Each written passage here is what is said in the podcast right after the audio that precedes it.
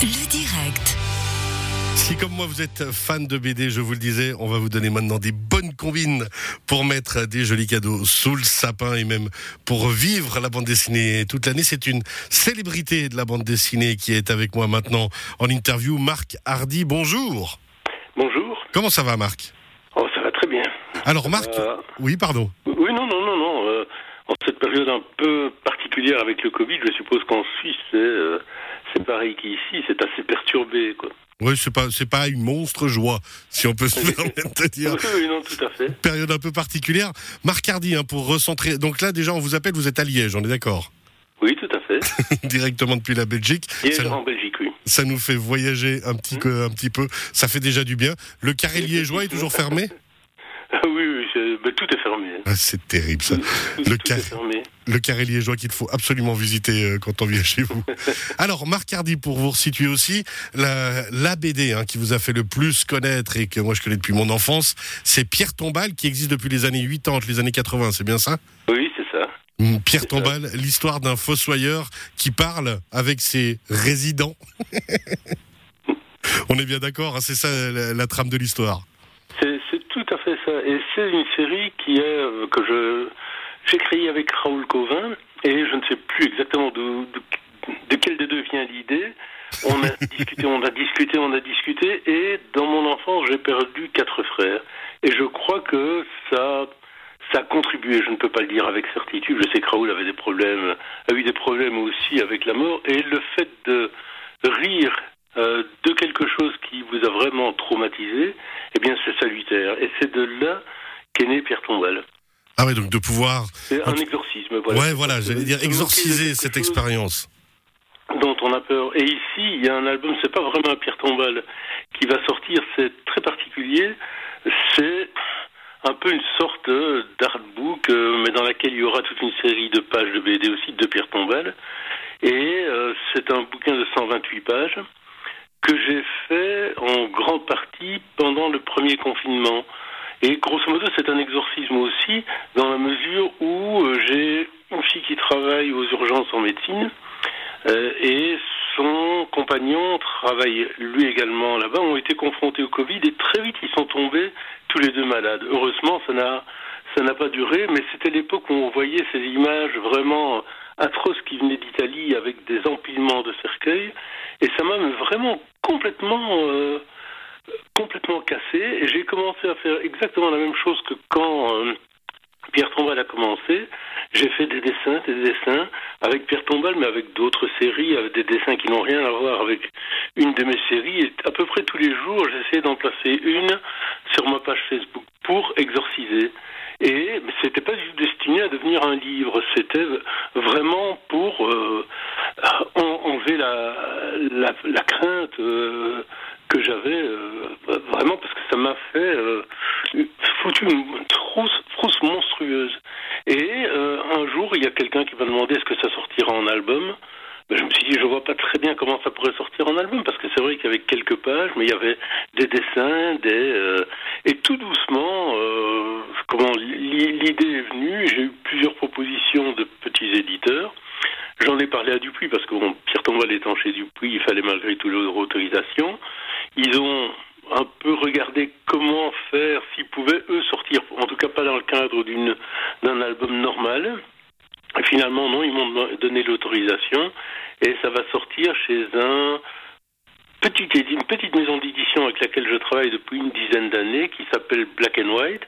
Et donc, il y a une très petite distribution, aussi bien sur la France que sur la Belgique. Je ne pense pas qu'il y en aura dans certaines librairies en Suisse, mais ce sont des albums qui peuvent se commander directement sur le site de la euh, de l'éditeur. Black and White, on rappelle, hein, les éditions Black Black and White. Voilà, c'est ça, les éditions Black and White. Et donc c'est un bouquin de... C'est très particulier parce que vu que c'est un livre qui est sorti euh, grâce à Facebook et euh, à toutes les personnes qui me suivaient, on a essayé de concevoir un peu le livre avec la même ligne de temps d'ailleurs que, euh, que la page Facebook, mais en reprenant certains commentaires de, euh, de, de personnes qui, qui, Qui vous ont suivi euh, sur le réseau voilà, social.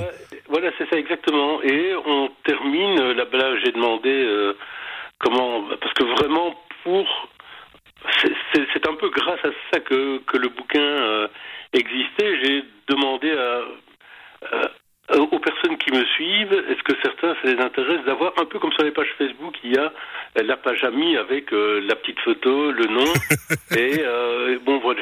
ouais, vous avez fait, vous avez créé cette interaction. Alors, moi justement, hein, je vous ai beaucoup suivi pendant tout le confinement, et d'où aussi l'interview de ce jour. Et c'est vrai que ça, ça, faisait du bien, faut quand même le dire. C'est que ces publications que vous y alors que ce soit avec des personnages de Pierre Tombal ou d'autres personnages que vous avez, ben votre façon d'extérioriser et justement de pouvoir sortir ça, nous permettait à nous aussi, simple, on dira, euh, spectateurs, lecteurs euh, de votre page Facebook, eh ben de, de, voir ceci et de se faire du bien. On rappelle hein, comment s'écrit votre nom pour aller voir votre page, Marc Hardy, H-A-R-D-Y, et on peut vous suivre tout ça, et puis maintenant, ben, on va pouvoir le retrouver en vrai, quoi.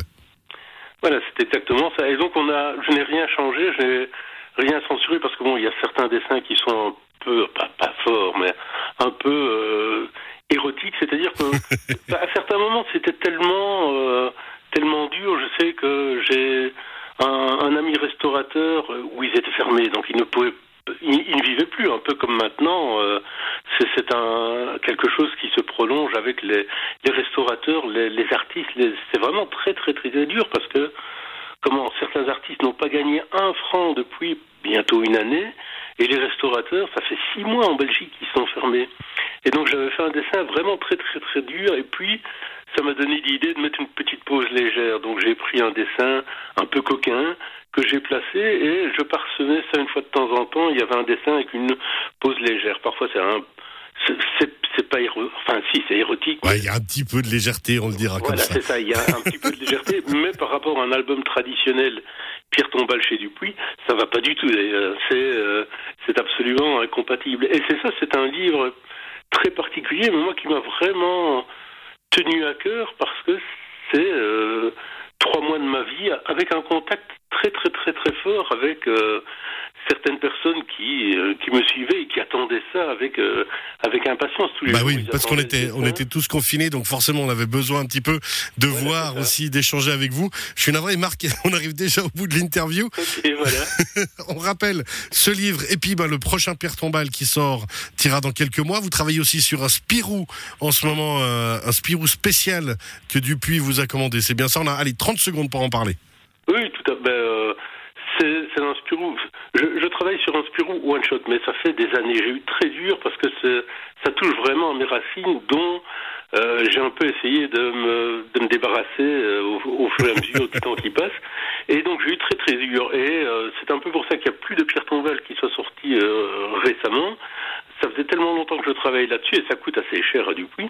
Et euh, ils m'ont dit, est-ce que tu veux vraiment le faire? Sinon, on laisse tomber, on, reste là-bas, tu ne nous dois rien, mais on arrête. Je dis oui, oui.